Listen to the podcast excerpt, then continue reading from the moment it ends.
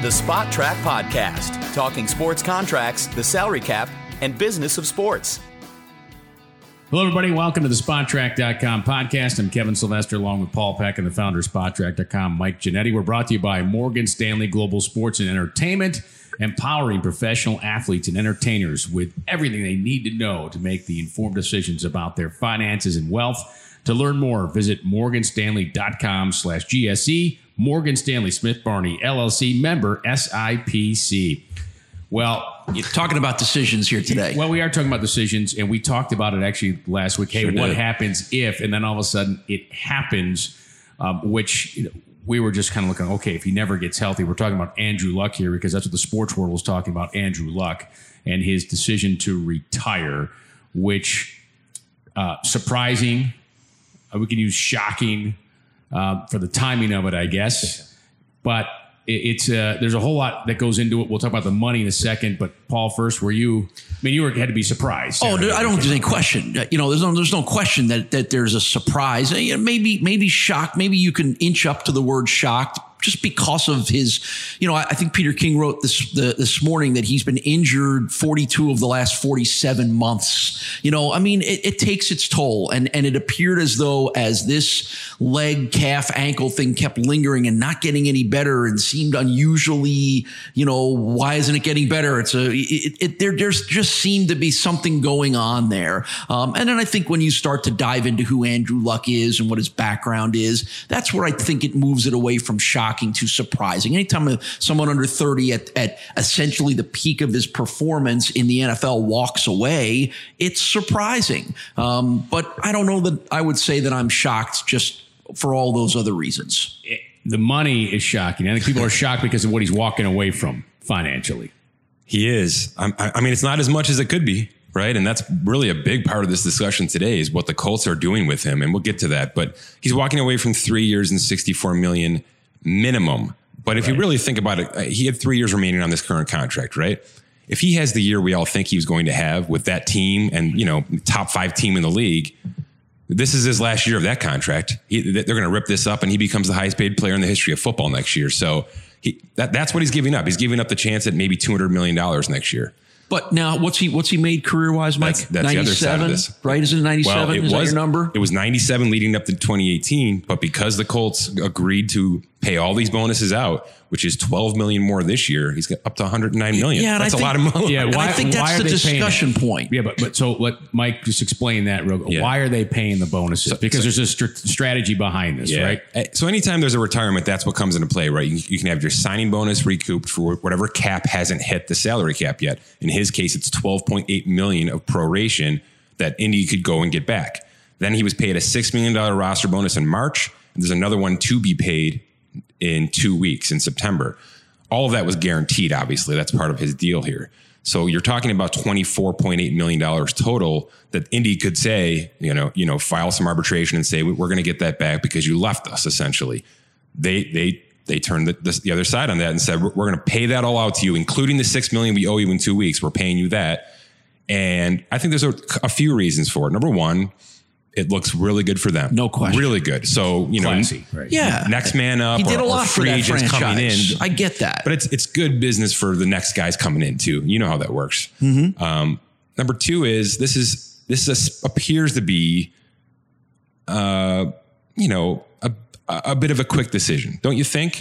It- it- I mean, maybe this was being cal- thought about in March, and it finally got sounds to like this within the last couple of weeks, this thing Right. has has happened. So, yeah. so what Indy's done here is they've they've opened the door nice and wide with Andrew Luck, kept everything on the up and up, put him on the reserve retired list, which means they own his rights. His, his co- current contract runs through 2021. that's just smart business. so you know, Yeah. it's you know, it's like losing a girlfriend. You ever want to come back? The door's always open, right? Um, That's a whole nother show. did he sign? Did he fill out paperwork? Like that's. Did he one of the- file? did he file his retirement papers with the NFL? That is always one of those things. Where if you're really, you're You don't really not, have to, right, Mike? you don't have to. you, you don't have to. You're really not retired. Right. Mm-hmm. And I think many people believe, okay, you know, he's going to step away year two, you know, get his body healed, Yeah. and he'll be back. I think it's I think it's a very good possibility. And that would yeah, wouldn't shock me either. No, I mean you know, and and again, you know, to the point, and, and I feel uncomfortable sometimes talking about what money might mean to someone else. Sure. you know, um, but let's be honest. You know, he, he comes from Yeah, a, from a prominent here? family. Um, he's a smart guy. He's earned a hundred million dollars. So I know, Mike, you you you you have the ability to say he's walking away from another couple of hundred million or whatever. And, and I get that. That's that's nothing to sneeze at. But but again I'm not in Andrew Luck's head and I don't know. And maybe he says 97 million is enough for me to be who I want to be. And it's not all about the money. And we certainly know there are some players who it is all about the money and they'll and they will suck every last penny out of their careers that they can. Well- um, again that everybody is different. And I don't I think it's a mistake for anyone to put a blanket statement on saying oh he's look what he's walking away from or look what he's already earned I mean this seems to be a very personal deep introspective decision with a lot of layers and factors to it I'm sure money was part of it but it doesn't sound like money was the part of it I- agree, and and let's let's kind of project out the discussion we just had. Let's say all of this is correct, and you know the Colts paying him his bonuses, just keeping in good graces. What if it, what if it was the opposite? What if it was Andrew Luck saying, "I know I can't play this year. I know I'm done for this year, so I'm going to do this and forfeit a nine million dollar salary, which is what he's forfeiting because everything else is being paid by the Colts. Instead of you putting me on the IR all year and paying that nine million to me and keep me taking up a roster spot essentially for a while." let's just i'm just going to walk away from this and see if i can get myself completely healed for one year you save yourself the nine million. You you know let, let jacoby do his thing. He's probably ready. I mean this is probably as ready as he's going to be in the final year of his contract. Not to mention you're giving him the chance to launch his career right? Because if this thing works for him either signs re-signs or hits free agency as maybe the most prominent you know name on the free agent market. So there's a lot of things that could work out well. One of them being Andrew Luck takes the year off and rehabs and then just comes back and redoes his contract and becomes the Colts quarterback again. So I, again, the, the Colts could be just saving nine million in an IR spot here. Sure. I, I look at it this way. Everybody listening who has a job, if and a job that you know you just don't want to do anymore, but you have to do it because of money. Take the money out of the equation. You would if you're it's making you miserable Totally. um, outside of the office, you wouldn't do it. And this is a guy who uh, you know I watched the press conference uh, the next day, and I you know I said this looked to me a guy who's just life right now is just he's not happy and I- he wants to get himself happy, wants to be healthy, wants to have a life outside of football. And I think he's going to he's he's made enough money. He can do it. He can afford to do it, and he's brave enough to say, you know what. I'm out You uh, know- for right now because most guys, not right. We're talking about the ultimate machismo world here, like oh, and you saw it, right? I mean, some horrible takes from some. I'm using quotations, professionals. Yeah. you know about oh, rehab's hard, or Yeah. well, you can't take it anymore. Yeah. You know what? It, or, it's or hard work. Oh, Right. you know, my dad works in a Yeah. steel mill. You know, I, I, I that's love the just not fair. Someone someone uh, put out a, a video of Chuck Pagano having a conversation with Luck in a game, and they were getting beat. And Andrew's like, "Hey, listen, I, I, I got to go down fighting here. Like, I got to go back in." He's like, "Hey, what's the smartest thing to do? You're not going back out there, Right. You know- you know, you know." So it's, it's kind of like, "Hey, this guy's got more grit than you think." Listen, this was his call, his decision, and I think a lot of people get it who are in unhappy professional life or their professional life is making them unhappy outside of it. I feel like I want to say something here, and I think you guys Uh-oh. will agree with me. I got And- Paul and- gassed up here no, again. No, no, no, not at all. Not at all. I just think something that Kevin and I have learned in covering the NFL a long time, and and this I think is not always obvious to the fan. A lot of these guys don't necessarily love football. That's right. Um, more than you'd think. They play it because they have been God gifted the ability to do it, and it makes them a lot of money and it helps provide for their families and their generations. But I would suspect that fewer players than fans would think don't really love the game. Now, I'm not saying that's an Andrew, this is an Andrew Luck Right. thing, but just in general, guys play the game not because they love it, because they they can and they do and they have to, and there isn't there isn't always that emotional drive that sometimes we as fans have for the game and the players. I've read a lot about this. This a lot of really nice stories out there, sort of percolated because of this situation. One of the things they hear the most from NFL players three, four years into their career is, "I don't love the game like I did in college." When it becomes a business, and you know, I'm in the middle of that. When it becomes a business, and and quite frankly, when the guys get bigger, stronger, and faster, and this game gets nasty. I mean, Uh-huh. the college game is, is plenty fast and plenty hard, but the, the leap to the NFL just appears to be a nightmare for a lot of guys. And I think that I think that's probably what you're talking about. They get here and it's not the fun Yeah. game it used to be. You know, uh, you know, Kevin, in the locker room, what do you hear all the time with the guys talking about in the locker room? Their college teams, their college games, their who's playing who each. I mean, that's what they all talk about. I, I I know professional athletes who stopped playing their chosen sport, their, their sport, because they didn't want to go through what they needed to go through in the off season to get ready to play the sport anymore. Um, I know um, professional athletes who were miserable because of what the team thought was their ideal body and what they had to go through to get that just to be on the playing field, if you will. So I, I get, and, and the, the rewards were handsome. So that's why they do it, right? Everybody's had a boss who's made them do something like, I don't want to go out in the street and have the sandwich board on saying, you know, sale going on here. Everybody's had to do something like that in their career. And you're like, I don't want to do that. Um, there are things that they don't want to do, and the joy's taken out of it, and it becomes a job for a lot of them. You look at football players, look at linemen.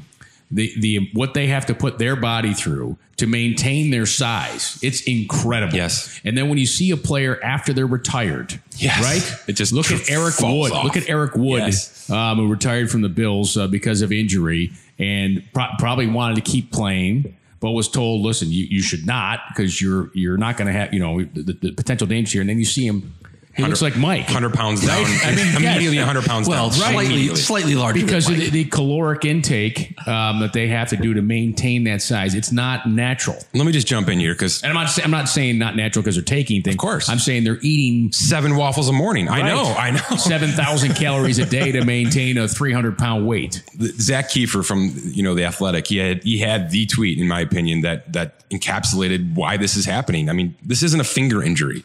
No. you know that that he you know it's annoying him. Two ribs and torn cartilage in the ribs, a partially torn abdomen, a lacerated kidney, at least one concussion. We know there's more.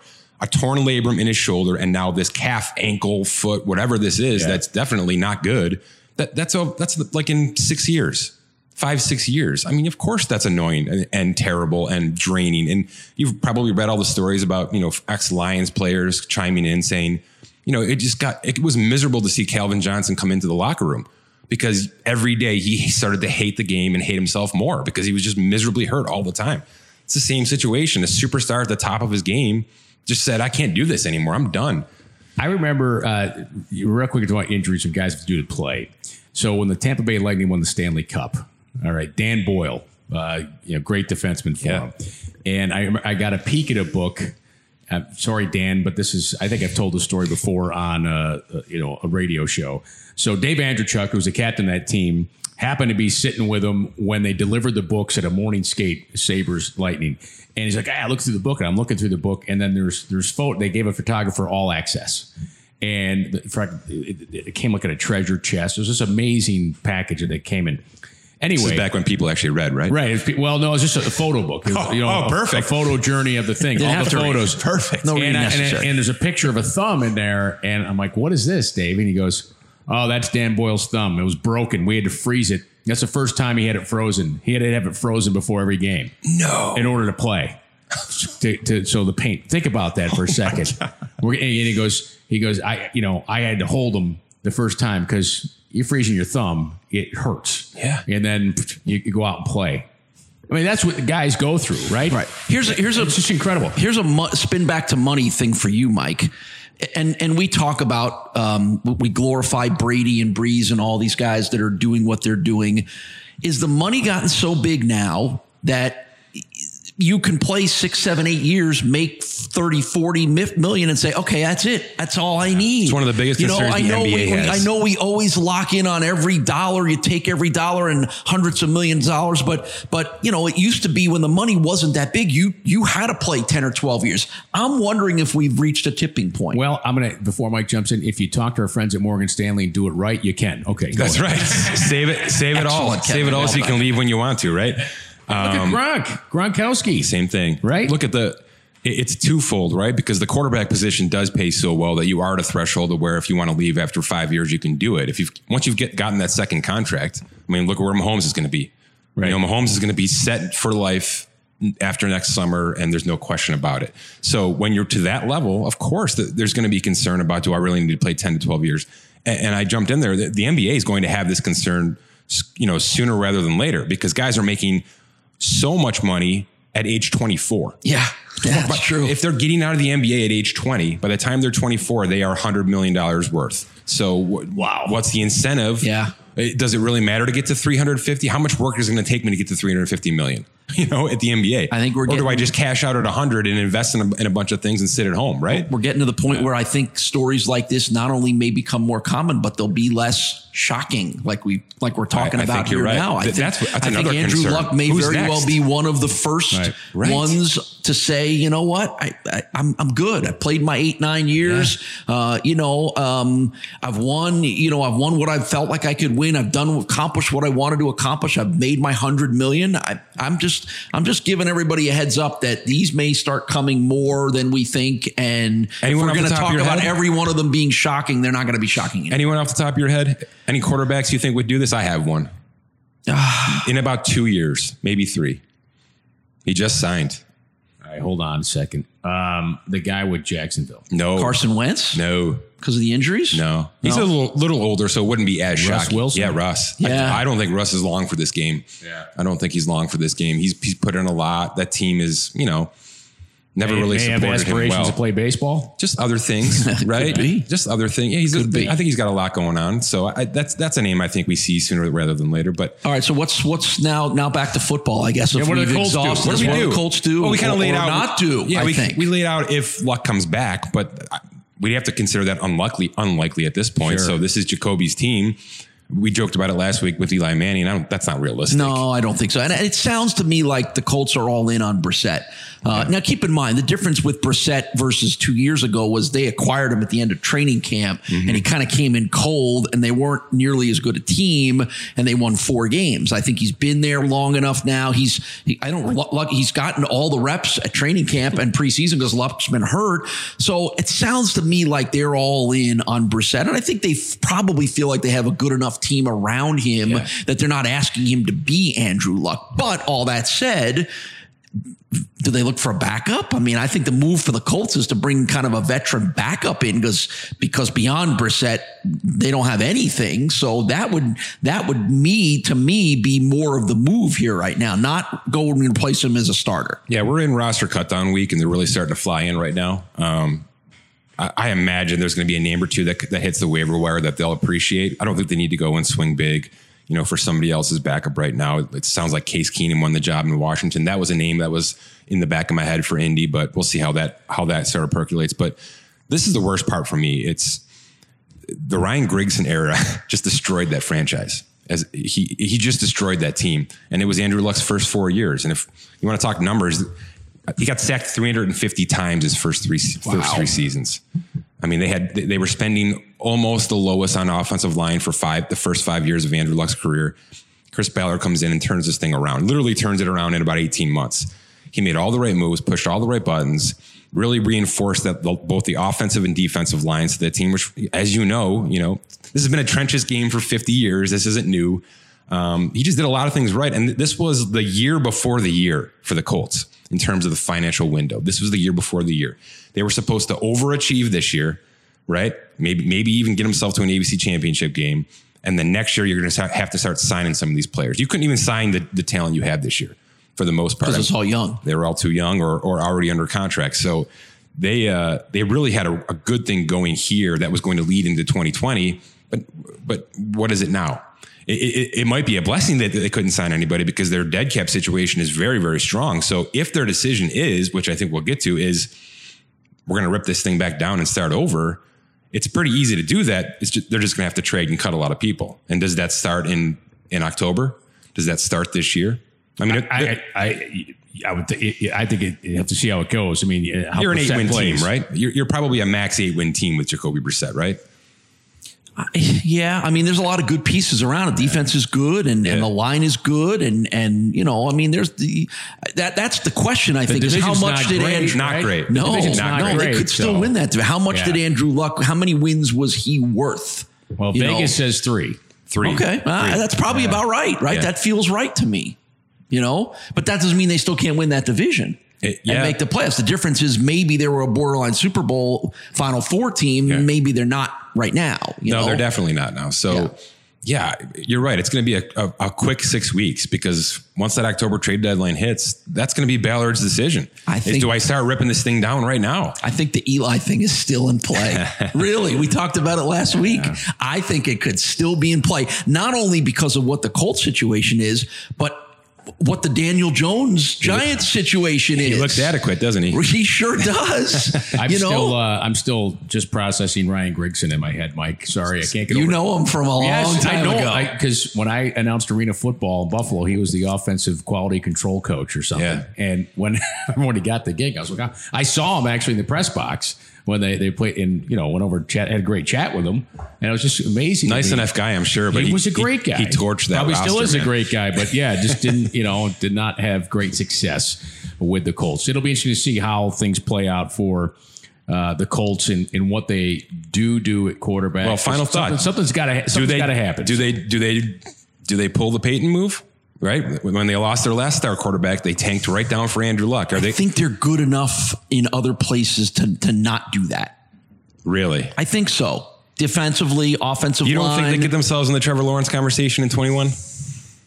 not not on purpose. Well, the- so but You'd have to. But that's next season. Right. Yes. Well, that's what I'm saying. You can ride this year out with Jacoby Yes, Brissett I think and- they do and- that. and slowly start to trade and release these players. Yes. And get yourself down to the Dolphin status. Right. Sure. So the Dolphins are in on Tua. Clearly, they're doing it this year for 2020, but maybe the Colts can be the 2020 tank that gets themselves in shape for 2021 draft. I, can right? see, I can see that happening. It's a terrible thing to talk about, but look at that's how they got Andrew Luck.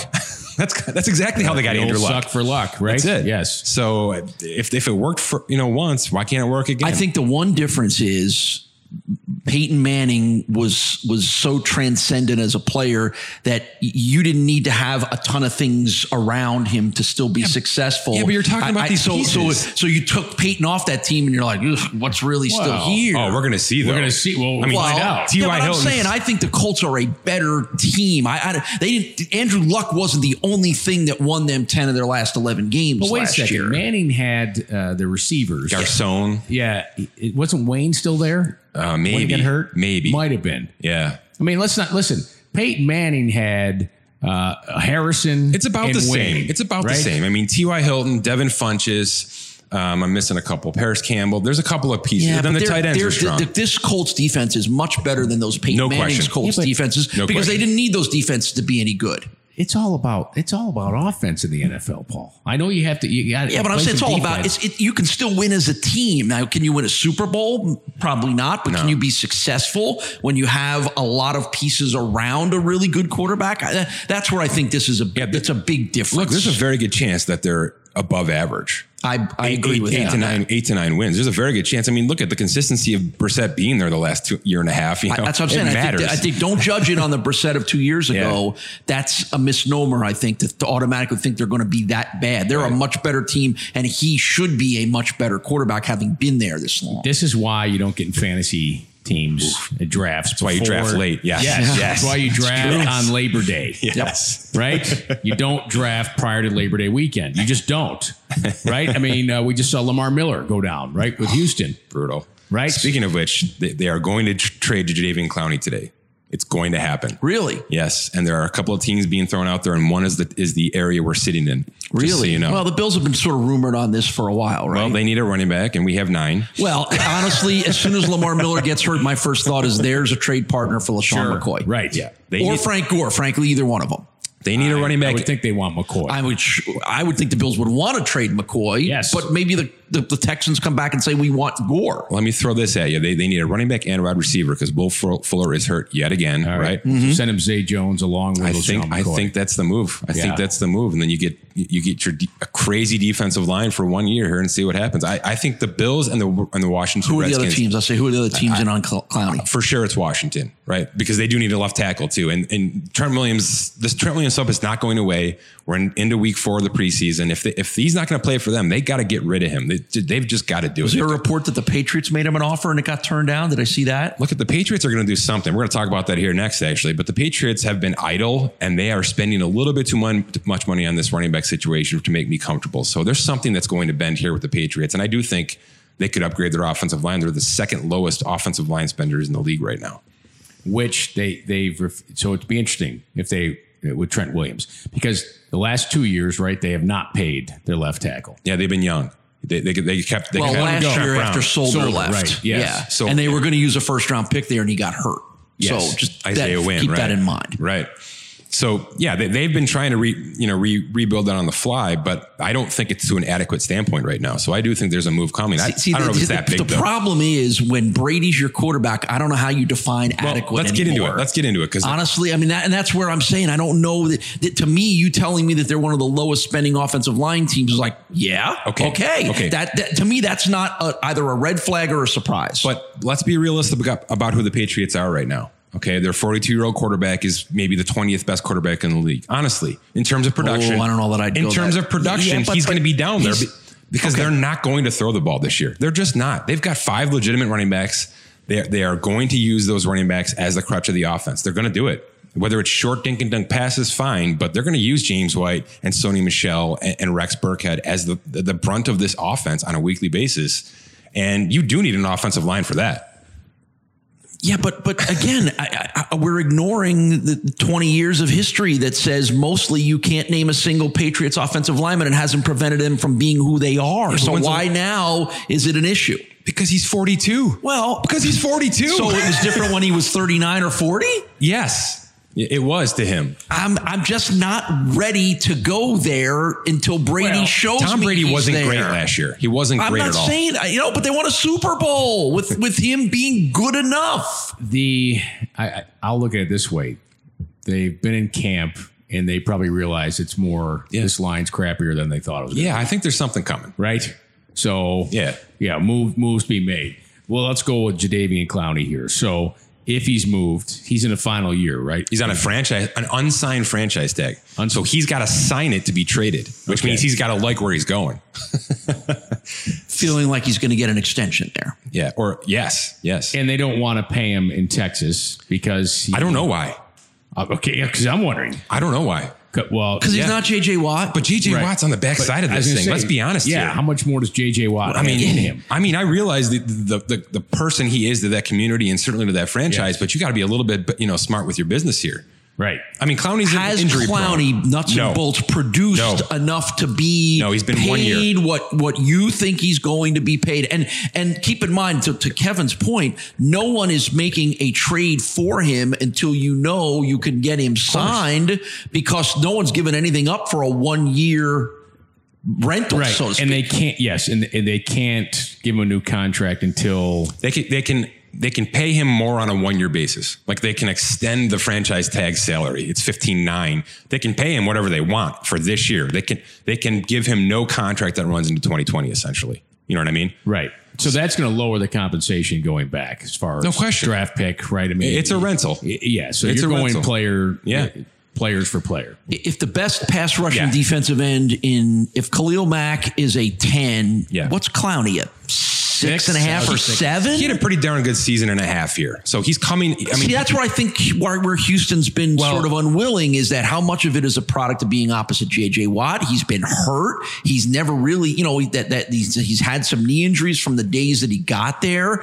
I, I can't speak to what kind of a player or teammate he is, but I think there's been some questions about that too. And so he's not signing the franchise tag because he doesn't want to play under that contract, at least for he Houston. doesn't believe they'll they'll keep him long term. So he wants to be in a spot where you know he doesn't have to go to free agency and do this all over again. Um, also, I, I wonder if Houston just internally just considers him to be a draft bust. Right? Uh, yeah, maybe. Doesn't he? Isn't he just a little tainted? Uh, yeah, you know, I think because so. they spent a lot Never- of he hasn't capital on lived him. up to that. Yeah. Um, I, I, it's interesting to see what happens here because he does have some control as, as an unsigned franchise tag player, and this is where I think Le'Veon Bell really missed last year. And this is 15 million, right? 15 9, yeah. 15 well, 9. Well, let's talk about this for one minute. If he goes to a, a, a 3 4 team, or vice versa, if he goes to a 4 3, he will become an outside linebacker. And the linebacker tag is like 17 5. So the, there's a chance he gets traded to a team that changes his position, where then he has to go to No, the if end. he's a th- if it's a three four, he's a linebacker. Sure, if it's a had it four three, backwards, he's a right. defensive end. So he- there's a chance he gets traded to a team where they're they're going to have to refile this franchise tag, and he gets a million and a half more just because of where he is. So he's probably thinking about that too. Well, what he should think about is he's in the state of Texas, and Yes. he'll make one. If so, let's say you get traded to Buffalo. Yeah. He'll pay one point three five more in taxes in There the state go. of New York. There you go. Roughly that. So that If would, just co- here full that time. would cover the, the change in position if it had to, right? right for the eight and a half. Well, I'm saying the eight and a half. Uh, Robert Raiola would be so proud of you. yes, Yeah. he would. Well, it's just the first thing I'm thinking of. Like, well, the state tax, he's going to pay eight percent. You know, It's hard not to think about it now, right? Well, with the money getting when it's, so when big. it's over a million bucks, you're Yeah. damn right. It's uh, hard to think about. So I'm just wondering if he's thinking about that. Well, if I'm going to play this year, what, you know, Let me give you one more money. team, 'cause if it's about the money. Because you, because Paul, you mentioned, you know, it's got to be a team that will sign him. But what if it's just a contender? What if it's what if, one year? What if it's the Chiefs who do have a plethora of wide receivers really and Carlos Hyde who they don't even need? He, they're probably going to release Carlos really Hyde. interesting. What if they just want to say we're going to put Frank Clark, Chris Jones, and Jadeveon Clowney on the on the defensive line and say somebody come and beat us? Now is Clowney? the question is Clowney willing to do that? I, guess why I- not for the right? ring, You go right? play you with go the for ring. Yeah, you go play for the ring. I mean, right? it's not going to get him where it's not necessarily going to get him what he wants ultimately long term big dollars. But but for a one year sort of rental, I'm going to go win. That's that's really really intriguing. Yeah, there's got to be a team or two out there that are thinking that maybe even the Patriots, who have cap space, ah, and, boy, how and, do, and do these kind of things in August. That's they right. do. Yes, You're they do. And yep. Definitely, Yep. uh, uh, wow. All right. So there you go. As we record this early on Monday, uh, we you may be a Yeah, I should prophet check that this once hasn't again. happened already, right? I was going to say you may be a prophet once again, Mike. By the time people listen to this, Yeah, I'm. uh, You know, everybody's scrambling to check Twitter here to see if uh, you know that that has happened uh, with that right now. One more note: we're kind of talking about some of the spending before these rosters gets cut down because it's coming. It's literally happening as we as we speak right now, and teams will get down from 90 to 53 in the next 10 days or so. But um, one more thing I want to I want to make note of, and it's it, it speaks to the offensive line. We talk about these financial windows. We talk about all the time now. It's really all that matters. There is a team who's got a young quarterback who did a lot of work on weapons the past two years and really beefed up their defense. You talked about Khalil Mack. I'm talking about the Bears here. Second lowest spending on the offensive line this year the Chicago Bears. That's scary with a quarterback who I think does need a little extra now, time. now again, what you've taught me is when you say that, I think of, well, is that because they have a lot of really young guys on their line and they're not paying any of them, or is it just not investing in it? You know, again, I well, feel like I want to ask that question and I want your answer back because I think the perception when you say that is they're not putting any resources into it, which doesn't mean you don't have good players there. Let me ask you the last time you thought of a really young, good young offensive line that won a Super Bowl. It's just not that kind of position. No. It takes time, it takes Yeah. experience in this league. I mean, to- the, the Colts, we've been talking about the Colts. That, that young offensive line got them to heights that yeah, no but one Anthony would have thought Costanzo is maybe seven years into the league now, that left tackle. Right, So but, it- but they and started three other first or second year players. I think. yeah, but I think you've got to have at least two or three. and you know, and let's veterans. also be let's also honestly say paying for offensive line doesn't always equal production. the last time the Bears made the Super Right. Bowl, they paid for their offensive line. Did they? Yeah. You're you talking 80? Well, no, uh, Ruben Brown. was on the Oh, yes. Yeah, and, uh, Olin Kreutz the center, Kreutz the center. Yeah, yeah. There's one other guy, too, right? that they- but, Generally you know, but again, Paul- offensive lines can tend to be undrafted guys, low round guys. I mean, those are those are Pro Bowl level offensive linemen who aren't necessarily making big money by nature of where they came from. I that's fine, but you put a generally rookie quarterback behind him and now a rookie running back in the fold, right in Montgomery, and I just think that was. I mean, what, are you paying for? Allen Robinson's way overpaid. Your your your first wide receiver, but Anthony Miller's dirt cheap. Obviously, Trubisky's dirt cheap. David Montgomery's dirt cheap. Uh, You you look across the board. Generally speaking, the weapons that would be would cost you a lot of money aren't you know expensive you probably could have invested in at least you know those interior positions, right? They're, they're probably going to sign Cody Whitehair, their center, to an extension soon, so this will jump up a little bit. But I think those the guards itself did not get improved this year, and that scares me. That's where you really need to have your bulk of your. Uh, you know your talent when you've got a young quarterback. A lot of the other teams we're talking about have done that. The Browns certainly did that. The Jets did that this year. So there's teams that that did invest this way. I just feel like the Browns didn't do it, and I wonder if that nips in the butt. All right. Any, any other uh, big spenders here or pre roster cut spending to take note of? Yeah, not not a whole ton. I, I do think I did some off-season spending work again this year just to see where we ended up. I think it's kind of uh, comical that the that the lowest two spending teams in the league are LA. Right? These brand new franchises that got moved around and, and they they put, they spent so much time and energy sort of putting these things together. And obviously the Rams are ready to win. Chargers aren't, aren't too far off, I don't think. But But didn't the Rams weren't the Rams one of the bigger spending teams last year? of course, Okay, so of- again, it's not going to happen But I don't- back to back years. but I'm not sure that they're paying for that, aren't they? well, right? Yeah, they I- I- gave Brandin Cooks a ton of money, which is you know questionable at best, and now obviously the Gurley contract is staring them in the face. So we'll see. Um, you know, there's a lot of players they didn't sign because of what they did last year. Uh, is the defense better? I'm not sure. I'm, I'm not sure. I don't know. I, I, I don't know. Yeah, I was going to say then, and you didn't mention Donald, all the money they gave him last year Of too. course, So of course, you know. with that. So, uh, so I mean, again, it's not likely that you're going to be a top spender and a top spending team two years in a row. There, it's more likely you're going to be a top spending team one year and towards the bottom the next year. Well, they're they're not a spender this year because they didn't pay the quarterback, and that's obviously something we're tracking. right, sure. Which, yeah, it'd be, be interesting to see what kind of year he has and what they decide to do. Yeah, the Rams in general. I, I mean, that's not a slam dunk for them out there anymore. I don't No. think Arizona's ready, obviously, but Seattle's they shocked us last year, and they San Fran. and and right if they're San healthy, Fran's going to be a lot better. that defense is great. I think they're great, but if the offense can start to click, yeah, they're they're going to at least compete. So fun. That's a fun division. All right, let's move on to some golf because we're talking about money in golf. That's what uh, this past weekend was all about the FedEx Cup and the Tour Championship. And Rory McIlroy uh, won the FedEx Cup for the second time. A little different this time, too, because the winner of the tournament was guaranteed to be the winner of the FedEx Cup uh, because of the way they started it. And also interesting, Rory, I'm glad Rory won because he, well, for, a good guy. He really and, and he's candid in interviews, and he was talking about well, it's just the best way to decide it. Where you know the guy who's coming in first is ten under par. Justin Thomas started ten under par of the tournament, and then it went down to eight, and you know Rory started at five under par. Well, he was five strokes back going into the tournament, and shot the lowest round over the weekend. He said afterwards that putt on 18 for birdie, he really wanted to have the lowest score for the week. Um, kind of a traditional win for the tournament, but I, I think he, he, I don't know if he proved his point, if he answered his own questions, this is the best way to do it or not. He was angry. I think it, I think it's glad. I think it's good though that the leader didn't win. That it, it was uh, Mm-hmm. Right. kind of a that it showed it could, it could work out. showed it, but yeah. but it could only work out for somebody in the top ten, Yeah. right? Yeah. I mean, Yeah, but everybody's playing for money. Well, Hon- this is the other thing. payouts are so good in this you're tournament. guaranteed three hundred ninety-five thousand dollars, Right. right? To finish thirtieth, you get three hundred ninety-five thousand dollars. And what was cool about it, like even Brooks Koepka, his putt in the final hole is worth a million bucks. Goes in, he makes a million more. Yep. in bonus. Yeah, he tied for missed it. third, right? He tied for third. So it, instead of being worth five and a half million, it Three was and a worth, half.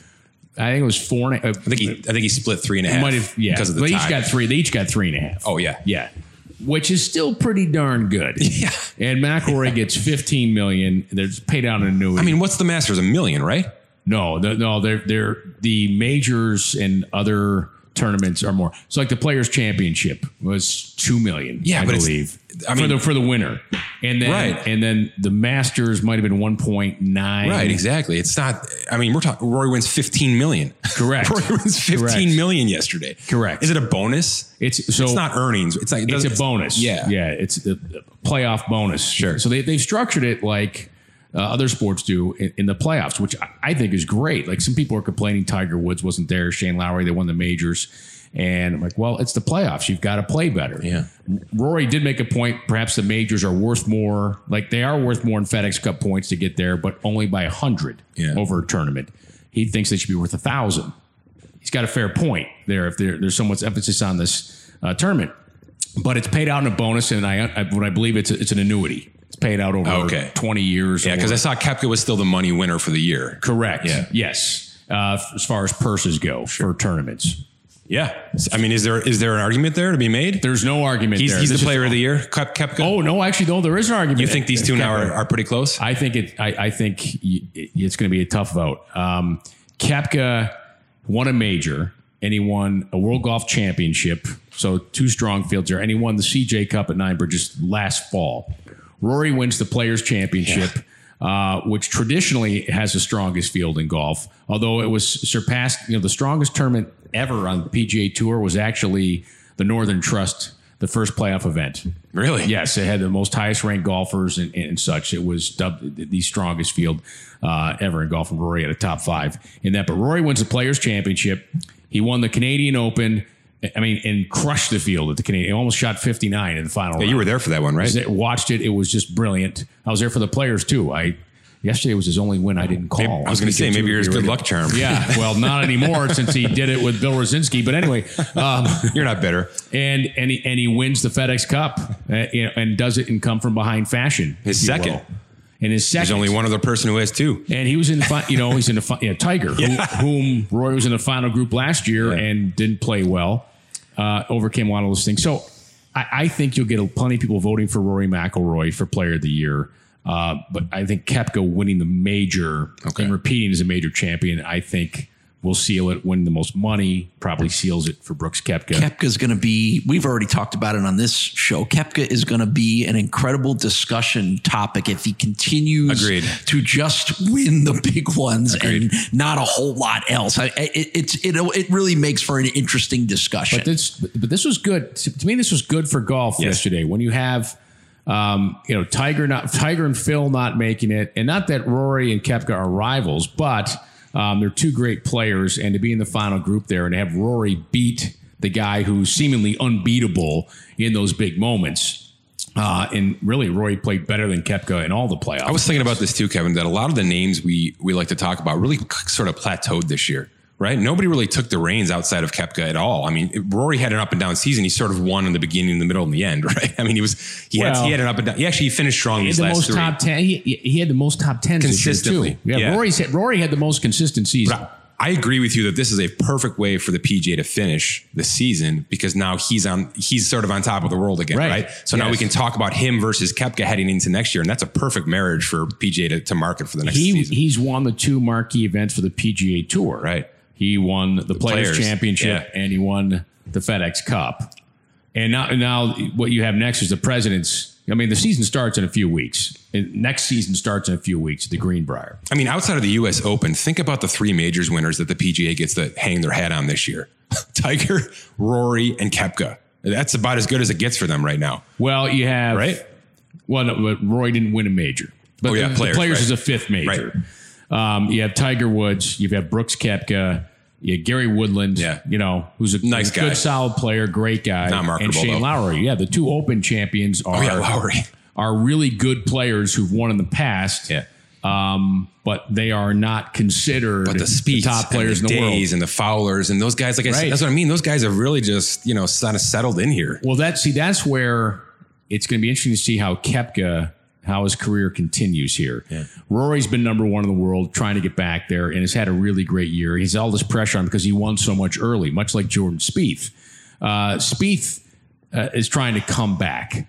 You had Dustin Johnson. I mean, Plateaued. Right. Yeah. Uh, where's Justin Johnson right now? Jason Day has battled injuries and he's going through caddy changes and all these things. So it, it is really tough once you reach the top of the golfing world to stay there. That's why what what Tiger's done is so incredible. Um, what he did when he was number one and all the weeks he stayed number one. I found it interesting, by the way. Tiger said it's all about the driver now, and all you need is three or four good weeks. That's what you hope for. You just bash the driver and you hope for three or four good weeks, and your your season's made on the PGA Tour. Now it's no longer grinding out cuts uh, to make cuts because the money's so big, and just by winning one tournament, you know, you're even even if you don't win a tournament, even if you finish top 10, you're making well into the, Well- over a million dollars. Well, let's finish on this because this this FedEx Cup, this finish here, this playoff, the money is now so big. It, it increased twenty five million dollars this yeah, year. sixty million, right? a 70 you got the 70. 70. it's a 70 million dollar pool Uh, you're playing for that now right i mean that's i mean this weekend alone you can make your entire season Well, you're playing. So here's the thing: you're playing to get in the top 125. Sure. So by making the top 125, you a number one, you keep your card for the following year. You know, super important. Number two, you get into a playoff event where you're going to uh, make some more money. Or up to, there's a cut, uh, but you make that cut, you make more money. And then if you make it to the BM, if you make the top 70, I mean, it's a guaranteed check the following week.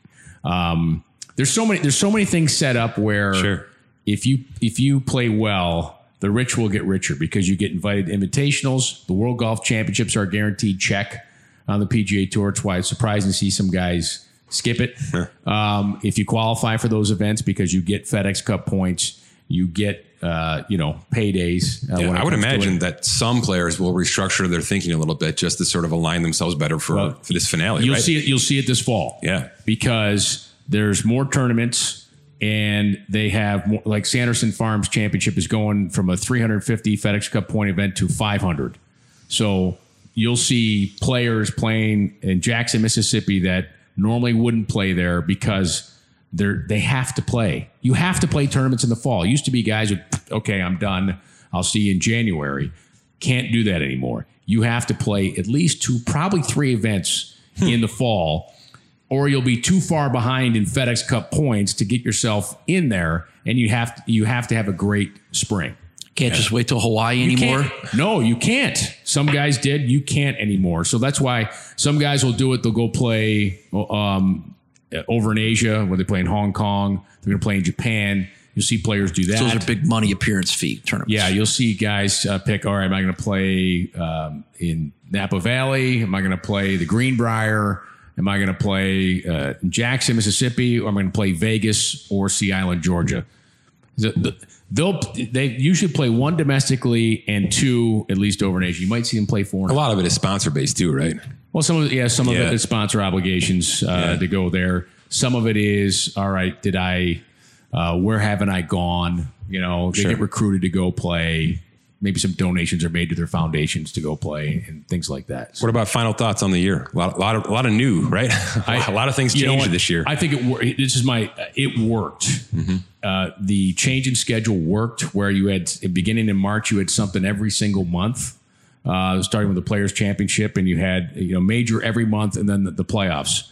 I think it worked. And you look at one of the playoff events. Uh, Patrick Reed, Justin Thomas, major champions won the three playoff events, and that's what you wanted to see. I think this is the perfect time to get out of the way P- for the PGA Tour. well, they Get out of the way right now. they culminated yeah, not against anything, NFL. anything. I think a lot of sports you're seeing that. It- it- the golf is being super smart, about it. NASCAR Yeah. is trying to do it. I mean, you can't, you just can't fight the NFL or college football for people's attention once you get post Labor Day. Yeah. No, it's it's true. And if if if you're calling it the ultimate prize and, and it's the largest paycheck It's you win, huge. it's huge. Yeah. And you know, don't have any competition. And there what there wasn't any competition. No. Matter of fact, I mean, you know, they're promoting it at 8 p.m. tonight, watch preseason football. I'm like, shoot me. I'm not watching the Titans and Steelers. But people do, On a and that's Sunday. the problem. I know. five million still will. But Yeah. they do because do. you know nothing else was on. I know. The only thing and it's be- the NFL. the only It- thing that'd be interesting is that if they found a way, eh, they- they've been in Atlanta, it's tradition there.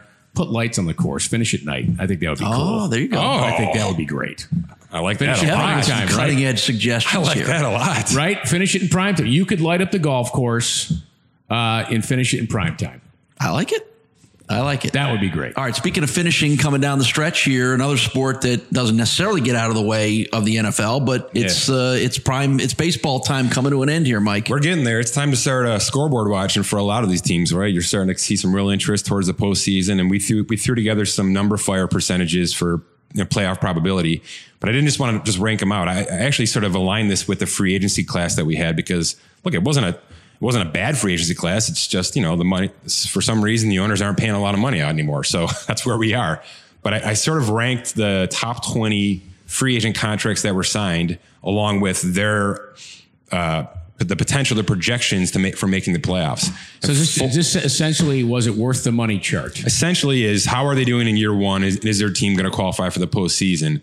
Um, obviously, the first two aren't, aren't looking good. Manny Machado's out, officially out of the playoffs. Uh, Bryce Harper, it's they're on a slide right now, and there's th- there's honestly three Philadelphia Philly contracts that made the top twenty free agent contracts this year. So they've they've obviously invested a ton of money into this team, uh, and it's just not their year. They're really sort of a their, their ace and Arrieta sort of fell off here. He's he's done for the year. So it looks like the Phillies are going to be out, which is a big hit to the free agent market that was. Um, outside of that, uh, uh, the thing to note here for me is is that Craig Kimbrel's in. The Cubs are in. I mean, they're gonna they're gonna make a wild card at least in my opinion. And Dallas Keuchel, on those two late signings that waited till you know till after the draft compensation uh, fell off. Keuchel's on a one year deal with the Braves, and he looks like their ace now. Yeah. I mean, he played the Mets this weekend, and he just absolutely looked dominating. They, they, they were the, the broadcasters were equating him to Greg Maddux, a guy he he revered growing up. Um, really similar in, in terms of how he thinks thinks about and uh, pitches as well. So. eh, But then here's the real conversation because there wasn't really a lot of money thrown around. You've got this middle of the pack, right? This these Michael Brantleys, these uh, Lance Lynn's, and these and the DJ LeMahieu's who are leading the league. I mean, literally leading the league. DJ LeMahieu is batting 330, and he's maybe the most important Yankee they have right now. He's been so consistent. I mean, that's a two-year, $24 million contract. That would have been peanuts five years ago. I mean, that would have been laughable five years ago for a, for a, a notable position player, especially a middle infielder like that. Uh, Michael Brantley already won a batting title in Cleveland. Cleveland couldn't pay him just because they're a small market. So he goes to Houston where they didn't need anybody else, but they got him. He's going to win the batting title again this year, I think, and he's on a 16 million per year contract over two years. So the the owner's inability to you know to to make to overpay really for anybody has turned into incredible value for really good teams. Look at there's there's 20, 20 contracts here, and I'm, I believe only six are going to miss the playoffs, maybe eight, but I think it's going to be about 75% of the top 20 free agent contracts are going to the postseason. So it's working right? Right. They're because they're able to pay a little less. They're able to keep their rosters more. You know, it's all about depth. We've talked about this with every sport. They've been able to. You know, the Phillies went all in on Bryce Harper, and maybe they did, weren't able to do enough with their pitching staff accordingly. And that's really where we I think we stand with them right now. It's well, it, it, it makes sense to pay pitchers, right? And and that is the old adage, and it's living up again. I think the best free agent contract was Patrick Corbin. The Nats have have he's their number three pitcher, right? They paid him 140 million dollars, and because of injuries to Scherzer and, and, and Strasburg's up and down a little bit here, he's been one of the most important players on that franchise, and they're they're in. They're 97 percent. They won five in a row. They're a 97 percent chance to make the postseason. Looks like they're going to slide in just ahead of the Mets for that wild card spot at least. Uh, that's I think that's maybe the most important free agent contract. So yes, paying the pitchers. It, it, it never did wrong then, and it doesn't appear to be the wrong move now. You, and you've got guys like Keuchel and Gerrit Cole, uh, prospective free agents ready for 2020. So we should see some big money coming out. good pitching always beats good hitting, especially in the playoffs. I mean, how often? Right, do we're we not even to the most We're not even important to the most important. Where where pitchers, starting pitchers, tend to be the most dominant players in the playoffs. Exactly. All right, a couple things uh, of note here um, as we wrap up today. Um, there'll be a few late week additional fantasy podcasts, Yeah, I right? get my cousin coming in every now and then, and this is his time of year because he's he's a gambling addict and a fantasy sports addict. So I like to pull him off out of the rafters and uh, you know get some knowledge out of him. We did a really cool hour uh, episode last week that I posted Friday. Uh, where we just talked standard PPR fantasy leagues and, and you know the players he likes and how he likes to set up his leagues in terms of stats and positions and things like that. Um, he really gets into this stuff, so I like to get some knowledge out of him from that. So I think at the end of this week, I'll do another one with cousin Dan, and it'll be all DFS. What We're going to go through. I mean, bet, you know, DFS for NBA preseason games, which you can make a lot of, money on. course. You can make a lot of money on preseason. Can you? Games. All yeah, right. because you kind of know who's going to be focused on, right? Don't, Right. don't put LeBron in your lineup. Yeah, yeah, he's not going to be a preseason factor this year. Yes. um, but we're going to we're going to talk all DFS, the sites that Dan uses, and he doesn't just use the big ones. He kind of stretches out to some of the more uh, underground sites uh, and some of his strategies. He does a lot of best ball and, and MVP leagues, which we'll talk about on Friday with him. But uh, really interesting stuff, and he he really knows his stuff. So uh, check that out later this week. Underground sites, huh? They're all legal, all legit. Okay, I The just wanna see. you see. get paid and all that. What was oh, you know, all right? Just wanted to, wanted to make sure. I- and, and honestly, I'm, I'm I'm efforting to bring on a guy who has created a weather algorithm. His name is Kevin Roth. I'm going to reach out to him again today. Um, and my cousin follows him kind of avidly because this guy has created a system. Listen to this with baseball. He has run mathematical equations that based on the wind speed and where the direction of the wind and the temperature and what stadium is, and then the, the line, the projected lineups, he can project, project whether there's a, a strong percentage of more runs being scored or less runs being scored and, and the pitching matchups. And he his his site literally has just daily graphs, and you're looking for the teams who are going to score a lot of runs based on the weather, and then you go and bet the over. Okay, It used to just be what's That's the where wind we are. blowing out at Wrigley He's, Field or he's a meteorologist. that term. well, that's a good place to start yes, with that. Yes. So this is like a legit thing, and it matters to fantasy. Yep. It, matters. yes, it just used to be as the wind blowing out at Right. Wrigley, Right, that's and it. you knew there were going to be a lot of. But now you scored. can predict that I, stuff. I guess you need to. All right. Uh, uh, don't forget the Spotrac NFL Fantasy Contest. This is free to enter. You choose one player from each NFL roster. There's a $500 cash prize. Spotrac.com slash fantasy. And of course, you can subscribe wherever you listen. What do you think? Next week should we do a uh, do a fantasy a team? Yes, absolutely. One of the Sure. Spotrac fantasy Absolutely. teams. We'll Sure, try to sure. pick a 32 players team. This, another thing we're going to do is we are going to, um, since we have legal sports betting now Yeah. in certain areas in New York State, one's just a, about an hour and forty minutes away from us. We're gonna we're gonna go there one day. We're gonna play some bets and we're gonna talk about our bets. Go live. Well, I don't know if we can go live in there. We'll, Come on, you got some pull. Well, I was gonna say we have to work out something to go live in there, but that would be a fun thing to go and bet. Um, and, and reasons why our bets. In, We'll bring cousin Dan. I still owe you guys. I Cousin still Dan. owe you guys lunch from our Kyler Murray uh, You're bet damn- too. oh, so have I not- haven't paid off on that yet. we have not forgotten. This okay, ball. good. I don't want you to. That is for sure. I don't want you to. All right, that's going to do it for today's show. I want to remind you when it comes to uh, dollars and cents that Morgan Stanley Global Sports Entertainment is the people to talk to. There are other people to talk to, especially for professional athletes and entertainers. They give them all the knowledge you need to make informed decisions about their finances and wealth to make it last, especially if you just want to play five years. Jadeveon needs some of that right now. Learn more. Go to morganstanley.com slash GSE. Morgan Stanley Smith Barney LLC, member SIPC. For Mike Ginnitti and Paul Peck, I'm Kevin Sylvester. Thanks for listening to the Spotrac.com podcast.